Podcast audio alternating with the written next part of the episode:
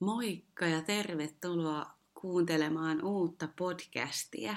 Mä en tiedä, miten mä oikein valikoin nämä aiheet aina näin epämediasiksi käiksi, mutta taas on vuorossa tämmöinen aihe, joka on tänään loukkaantumisesta. Siitä, mitä se voi opettaa ja mitä, mitä silloin kun loukkaantuu, niin mitä me silloin usein tehdään, miten me usein reagoidaan. Tämä on mulle henkot vaikea ja rakas aihe, koska mä oon suht herkkä loukkaantumaan. En tietenkään mielelläni sitä myönnä ja ajattelen, että en loukkaannut ikinä turhaan, mutta varmasti sitä myös tapahtuu, kun ihminen olen. Mun kohdalla on kuitenkin käynyt niin, että että mä oon peitellyt loukkaantumista. Ja voi olla hyvä tietää, että me usein reagoidaan kolmella eri tavalla silloin, kun meidän on vaikea kohdata jotain. Eli me joko vähän niin kuin jähmetytään ja silloin käännetään sitä tunnetta sisäämme päin, eli jotenkin itteemme. Et tulee se tilanne, joka satuttaa, loukkaa ja sitten ei oikein osaa tehdä mitään. Jotenkin vaan niin kuin menee ihan jumiin ja jähmettyy. Ehkä saa jotain haparoitua ulos suusta. Tai sitten saattaa olla, että me paetaan, eli koitetaan äkkiä ottaa jotenkin jalat alle ja lähteä tilanteesta. Ja usein myös tällä välttää vastaavia tilanteita. Välttää tämän ihmisen kohtaamista. Eli otetaan semmoinen, että poissa silmistä, poissa mielestä taktiikka käyttöön. Tai sitten saattaa olla, että me puolustaudutaan vähän niin kuin vastahyökkäyksellä, jonkunlaisella veetuilulla tai ns-taisteluagendalla. Nämä ei ole tietenkään ainoat keinot, mutta nämä on tällaiset reaktiiviset keinot. Miten, miten me silloin usein tosi sieltä selkärangasta koitetaan suojautua silloin, kun joku meitä loukkaa. Ja en tarkoita jo, jollain nyt ihmistä, vaan joku tapahtuma tai ihminen myös, niin satuttaa loukkaa jotain meissä. Mä koen, että me eletään vähän sellaista aikaa, varsinkin ehkä semmoisissa NS-henkisissä piireissä, että jotenkin ajatellaan, että aina olisi hyvä olla hirmu hyväksyvä ja nähdä kaiken läpi ja tietää, että mikään ei ole henkilökohtaista ja ne on tosi hyviä ja tärkeitä juttuja. Ja sitten samalla mun mielestä myös sitä loukkaantumista voi olla viisasta katsoa vähän enempi. Loukkaantumisen takana on joku haava. Se on, se on tärkeä tiedostaa itse, että, että nyt tämä tilanne tai joku ihminen tai se kommentti osu johonkin, joka on mulle arka paikka. Siihen liittyy joku haava. Ja nyt ei ole mitään tähtiin kirjoitettua, että onko se, niin kuin, onko se ihminen tarkoituksella osunut sinne vai vahingossa, vaan oleellista on se, että se haava tulee näkyville. Ja mä koen, että elämä nostaa näitä meidän haavoja esille osittain myös sen vuoksi, että me saatais eheyttää ne. Ei tarkoita sitä, että se on aina kivaa. Itse asiassa se ei todellakaan ole kauhean kivaa heti, mutta me usein toistetaan niitä samoja kaavoja myös loukkaantumisen suhteen. Ja mun toistama kaava on ollut se, että mä en sano, mä esitän, että joo joo, kaikki on ihan ok, ja sit silti sisällä musta tuntuu pahalta, ja mä en ilmaise sitä, en, en niin kuin näytä sitä, että toi koski. Ja aina jos mä teen näin, niin mä kasvatan itselleni panssaria, meen kauemmas itsestäni, ja jollain tavalla alitajuisesti sanon, että mun tällaisella kivulla ei ole merkitystä. Se, se ei tee pitkässä juoksussa mulle hyvää. Mikä se semmoinen U-käännös on, koska mä ajattelen, että usein tällä itsetuntemuksen tiellä niin on meille isoa eteenpäin menemistä, että me tehdään jotenkin toisin. Se ei tarkoita sitä, että nyt mulla vaikka henkistä kasvua voisi ruveta huutamaan ja sanoa, että toi sattuu ja älä hitto vie noin. Mutta jos mä vaadin sen toisen ääripään siihen mennäkseni, niin sekin liikauttaa sitä vanhaa, usein hyvin hyvin jumiutunutta tapaa toimia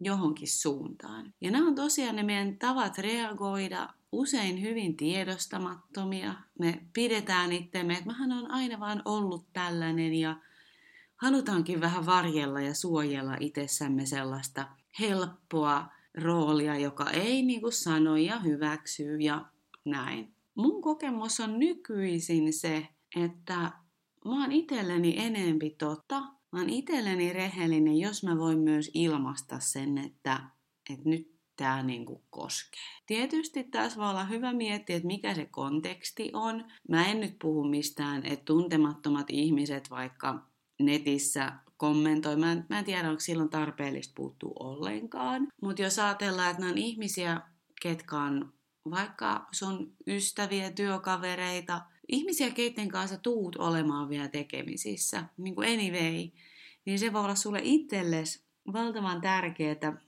ilmaista se, että nyt tämä näköjään koskee, mulla on tässä haava. Ei, ei sille, että sä sanoit väärin, vaan jotenkin tietää, että usein silloin kun me kannetaan tällaisia haavoja, niin ne vähän niin kuin leijailee meidän kentässä. Ne, ne on niin kuin taas, että ihmiset saattaa poimia ne hyvin tiedostamattaan ja jotenkin se, että, että kun se leijailee mun kentässä se mun haava, niin mä saan just niitä vaikka kommentteja, jotka osuu siihen. Mulla esimerkiksi itsellä mä huomasin tämän sellaista kautta, että, että mulla on haava liittyen siihen, että mun kehoa kommentoidaan. Sitten mun tuli lyhyen ajan sisään useampi tilanne, jossa mun kehoa kommentoitiin.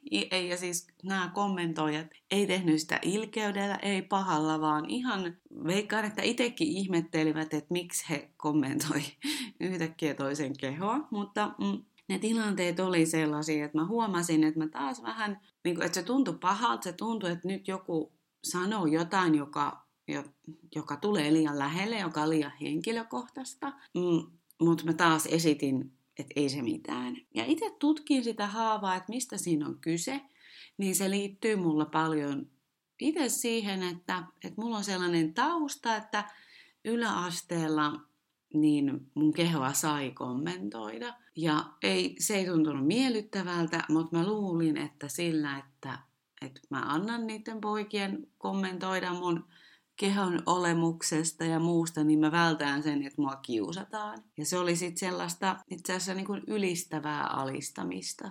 Eli se ei ollut todellakaan mitenkään aidosti imartelevaa tai ylentävää, vaan se oli ylistämisen kautta alistamista ja vallankäyttöä. Mulle se vahvisti se tulkintaa, että, että mun keho vaan on kiinnostava, mun sisimmällä ei ole mitään väliä. Se on niin kuin ei kiinnostava. Ja se on ollut valtavan kipeä kohta ja silloin itse asiassa ollut paljon isommat vaikutukset kuin mä oon ymmärtänytkään mun elämässä tällä kokemuksella, jota niin kuin tavallaan on valtavasti purkanut ja koittanut niin kuin itse vahvistaa sitä, että mä todellakin olen muuta kuin kehoni. Mutta myös koska mä silloin sen noin yläasteen kolmen vuoden ajan niin sallin, että mun kehoa vaan nyt saa kommentoida, niin mun kentässä on joku semmoinen printti, joka vähän niin kuin sanoi, että hänen kehoa saa kyllä kommentoida. Se oli niin kuin mulle itselle iso oivallus huomata, että mä tosi harvoin huomaan, että, että muiden kehoja kommentoidaan.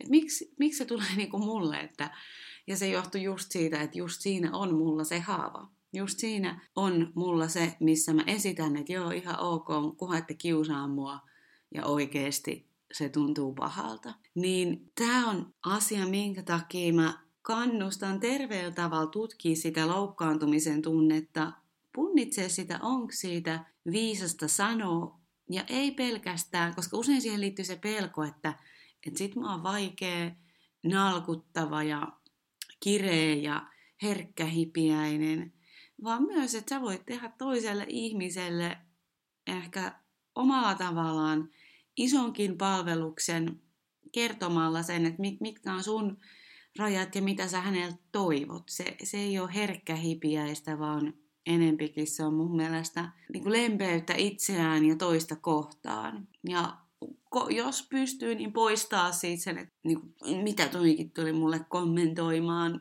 Valtaosan ajasta ihmisen aikeet on oikeasti hyvät. En sano, että aina, mutta valtaosan ajasta. Ja se oikeasti voi olla tosi tärkeä kokemus molemmille, jos siitä saadaan avattua se keskustelu. Puoli ja toisin vähän niin kuin rehellisesti avata sitä, että mitä tässä oikeasti tapahtui, mistä se on kyse, miksi tämä oli hyvä, että tämä tuli esille. Ja sun kohdalta oleellista se, että miten sä voit katkaista sen, mitä sä oot aiemmin tehnyt. Jos taas on vaikka sitä, että on tehnyt sen vastahyökkäyksen tai rakentaa sellaisen tosi kovan suojakuoren, niin voi olla viisas tunnustella, että miltä se tuntuu itse pitää sitä. Ja miltä se tuntuisi just siinä hetkessä, kun tulee se, että loukkaantuu ja haluaa hirveästi suojautua. Se, että paljastaisikin sen, että, että tämä tuntuu kipeältä. Se voi olla vaikeaa ja se on vaikeaa, mutta taas se on, se on vähän enempi totta sulle itsellesi. Ja se on pelottavaa just siksi, koska se tekee meistä haavoittuvaisia ja kaikella niin kuin hyvällä se on mun mielestä yksi tosi tärkeä asia meidän itsemme kannalta, että me ei enää suostuta piilottaa sitä, mitä me koetaan ja ollaan, koska iso osa meistä on tehnyt sitä jo ihan liian pitkään. Mutta pienenä tiivistyksenä loukkaantumisen takana on joku haava. Joskus siihen on syytä niin kuin tarttua ja pyytää vastapuolta toimii toisin. Joskus taas ei. Joskus on oikeasti todellakin viisain se, että hohoja, että enpä ota tätä nyt henkilökohtaisesti, että tällä ei ole mitään tekemistä oikeasti mun kanssa. Että nyt toi kommentti kertoo vaan kommentoijasta itsestään enempi. Se on joskus mun mielestä erittäin hyvä vaihtoehto.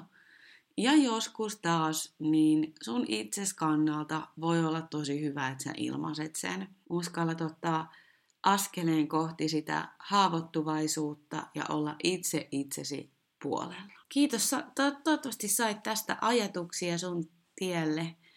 Ja jos tulee mieleen aihe, toiveita, mistä toivoisit juteltavan tai ihan kysymyksiä näissä podcasteissa, niin laita viestiä eevi at. Kiitti!